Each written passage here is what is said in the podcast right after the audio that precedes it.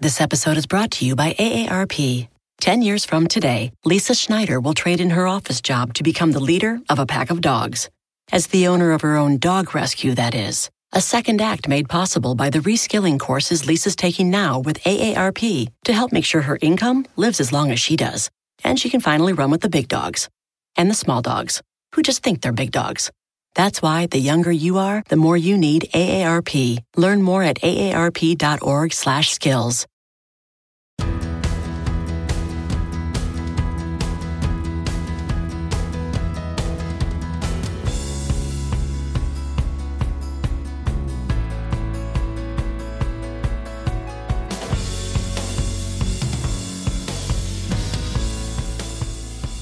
Hey, it's Rachel Cooke, your modern mentor.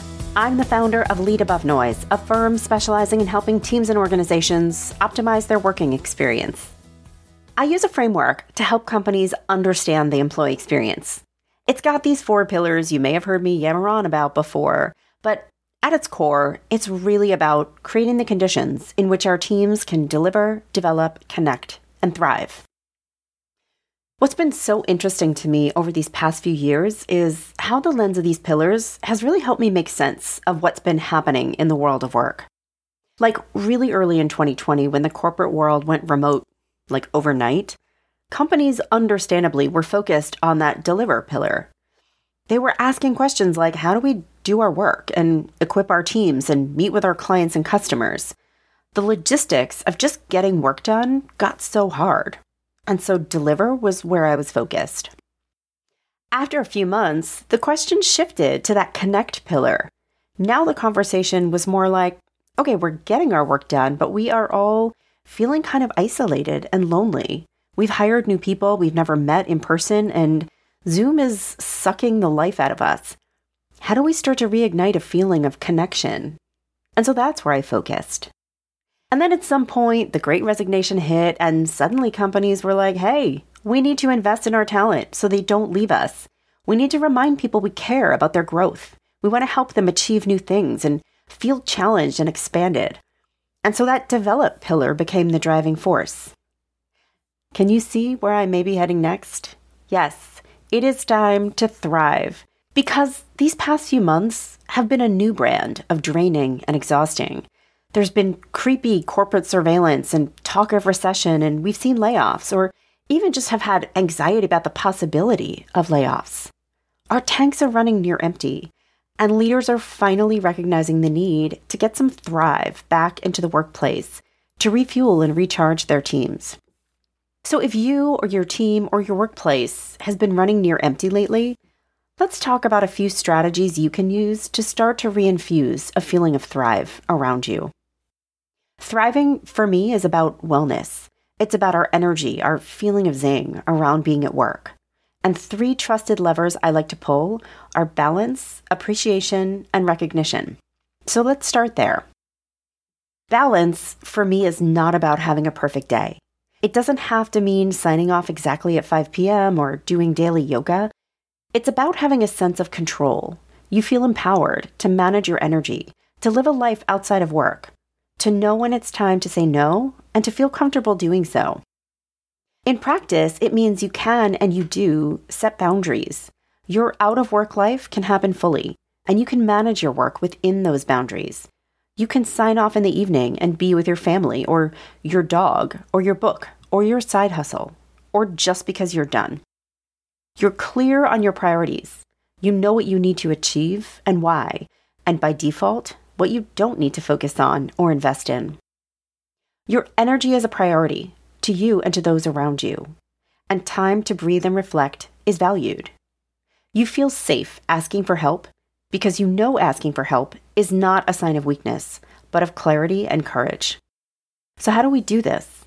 We all need to start by setting small boundaries, by saying no when overwhelm strikes, and asking confidently for help. Leaders need to be role modeling this and talking positively about it when they see it in action. Saying things like, Hey Ying, thank you for letting me see how full your plate is right now. I am happy to take that analysis from you so you can focus on this pitch. Small actions and moments of validation seed progress. This episode is brought to you by AARP. 10 years from today, Lisa Schneider will trade in her office job to become the leader of a pack of dogs. As the owner of her own dog rescue, that is. A second act made possible by the reskilling courses Lisa's taking now with AARP to help make sure her income lives as long as she does. And she can finally run with the big dogs and the small dogs who just think they're big dogs. That's why the younger you are, the more you need AARP. Learn more at aarp.org/skills.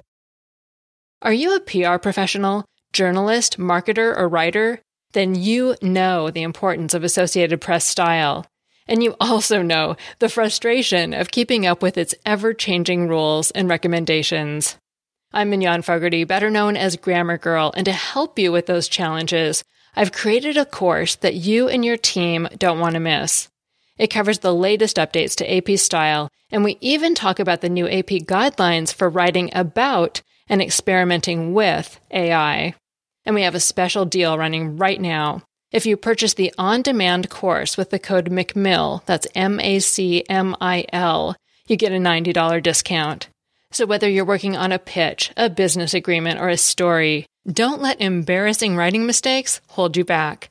Get the course at bit.ly slash grammar on demand, all lowercase, and sign up with the code MACMIL. Next up is appreciation, as in, we all want to feel appreciated for showing up and pitching in. We want to feel like our work matters. I heard this interview with researcher Dan Ariely. He did this experiment where he brought people into a lab to build Bionicles, these tiny robots made of Lego. He paid them a small amount of money for each one they built until they said, okay, I'm done.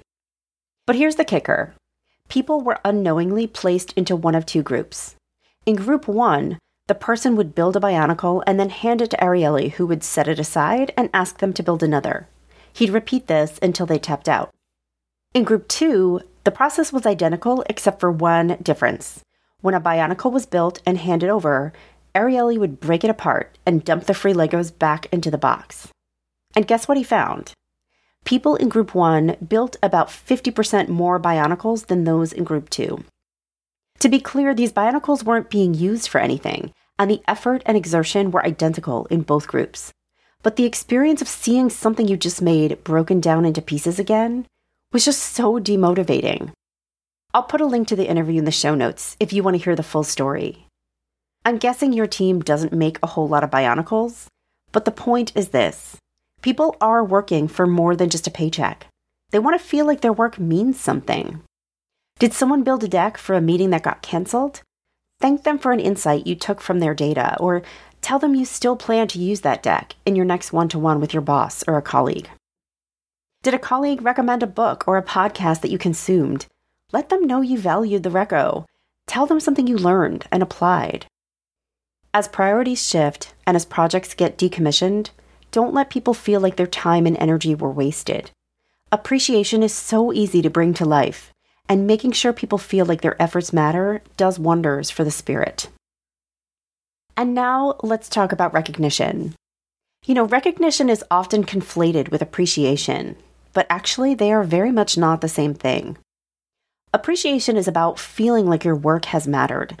It's a celebration of effort, of input. Recognition is feeling honored for an achievement or an outcome. It's an act of rewarding someone for a job well done. And it doesn't only come from a leader or even from money. Recognition can happen in any direction, and it comes in many forms. When someone pitches an idea that leads to a product or a process innovation, call it out, give them that credit. When someone pitched in on a project that wasn't technically theirs to own, but they knew they could add value, make sure their boss knows they went the extra mile. Help people see the link between their exertion and an outcome that mattered. Help them feel celebrated. In bigger moments, this might mean a promotion or a salary bump, but also a well written thank you note, a shout out at a team meeting, an opportunity to lead a pitch or a project. These are all valued forms of recognition. These are just a few ways you might dial up the Thrive factor at work. How do you refuel tanks and spirits in your workplace? I'd love to hear your ideas. Shoot me an email anytime. Join me next week for another great episode. Until then, visit my website at leadabovenoise.com If your organization is looking to dial up its employee experience or deliver some leadership development that activates change, you can follow Modern Mentor on Apple Podcasts, Spotify, or wherever you listen to podcasts. Find and follow me on LinkedIn. Thanks so much for listening and have a successful week. Modern Mentor is a quick and dirty tips podcast. It's audio engineered by Dan Farabend with script editing by Adam Cecil. Our podcast and advertising operations specialist is Morgan Christensen. Our digital operations specialist is Holly Hutchings. Our marketing and publicity associate is Davina Tomlin, and our intern is Cameron Lacey.